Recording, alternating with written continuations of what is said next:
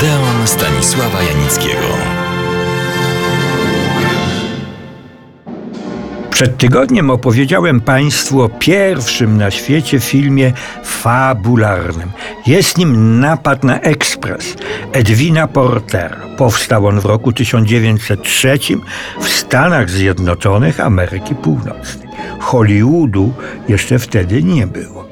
Obiecałem też, że opowiem o twórcy tego pionierskiego filmu. Tak na marginesie dodam, że był to również pierwszy film kowbojski, czyli że to on zapoczątkował gatunek zwany później szumnie westernem.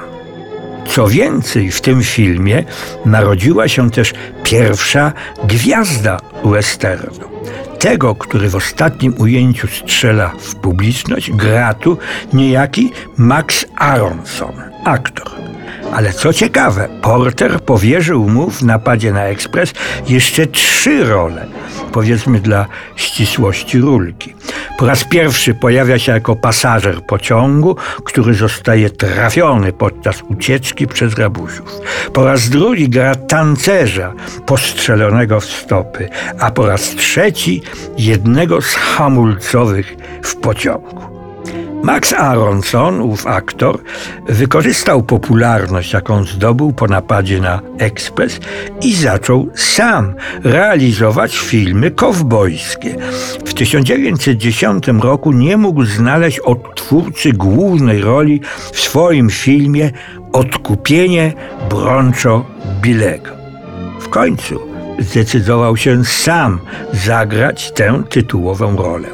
Publiczność tak pokochała Broncho Billego, że Aronson zaczął powielać tę postać w następnych swoich filmach. Stał się obok Toma Mixa najpopularniejszym i najukochańszym przez publiczność filmowym kowbojem. Jego sława trwała do tysiąc dziewięćset piętnastego roku, kiedy zagrał w filmie Broncho i Proboszcz. Minęło pięćdziesiąt lat i po raz ostatni pojawił się na ekranie jako Broncho Billy w filmie Bounty Zabójca. Miał wtedy osiemdziesiąt pięć lat.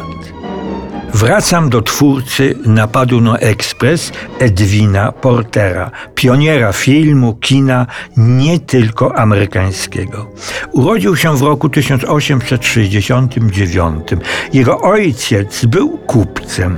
Edwin rzucił szkołę i pracował między innymi jako hydraulik, malarz szyldów, telegrafista, kasjer w teatrze, krawiec. Potem związał się z wędrownym zespołem teatralnym jako maszynista.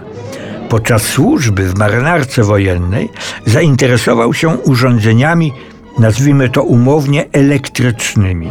Następnie zainteresował się oczywiście również praktycznie aparatami, można je tak nazwać, filmowymi i związał z wytwórnią, oczywiście wówczas maleńką, Edison Vitascope. Jeździł po kraju i demonstrował wraz z towarzyszami pierwsze urządzenia do realizacji i projekcji ruchomych obrazów.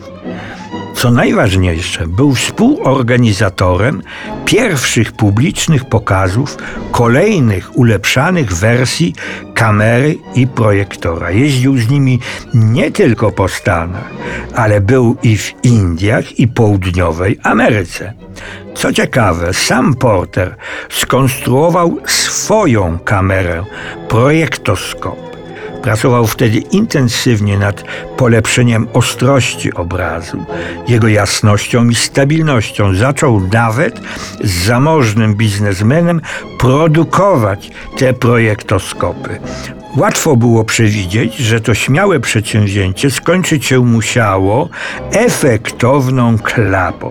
Przyczynił się do tego niespodziewany pożar. Edwin Porter zaczyna w roku tysiąc osiemset dziewięćdziesiątym dziewiątym realizację krótkich filmików, przede wszystkim dokumentalnych. Były to proste, ale pomysłowo zrealizowane, krótkie rejestracje życia. Pierwszy fabularny film, Napad na Ekspres, w roku tysiąc dziewięćset trzecim był prawdziwą rewelacją. Porter zrealizował go zgodnie z podstawowymi dzisiaj kanonami sztuki filmowej. Różne plany, od ogólnego po zbliżenie, prowadzenie akcji równolegle, waga zbliżenia, choćby tego rewolweru wymierzonego w finale prosto w publiczność.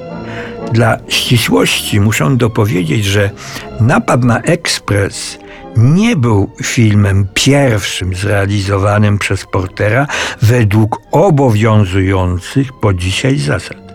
Pierwszym filmem było Życie amerykańskiego strażaka.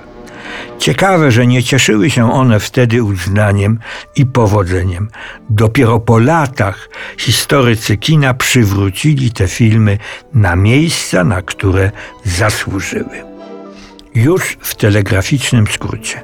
Edwin Porter zrealizował, uwaga, trzysta filmów fabularnych, dokumentalnych i krótkometrażowych. Był żonaty. Dzieci małżonkowie nie mieli. Edwin Porter zmarł w tysiąc dziewięćset czterdziestym pierwszym roku w Nowym Jorku w wieku siedemdziesięciu jeden lat. A ja zapraszam Państwa do następnego Odeonu.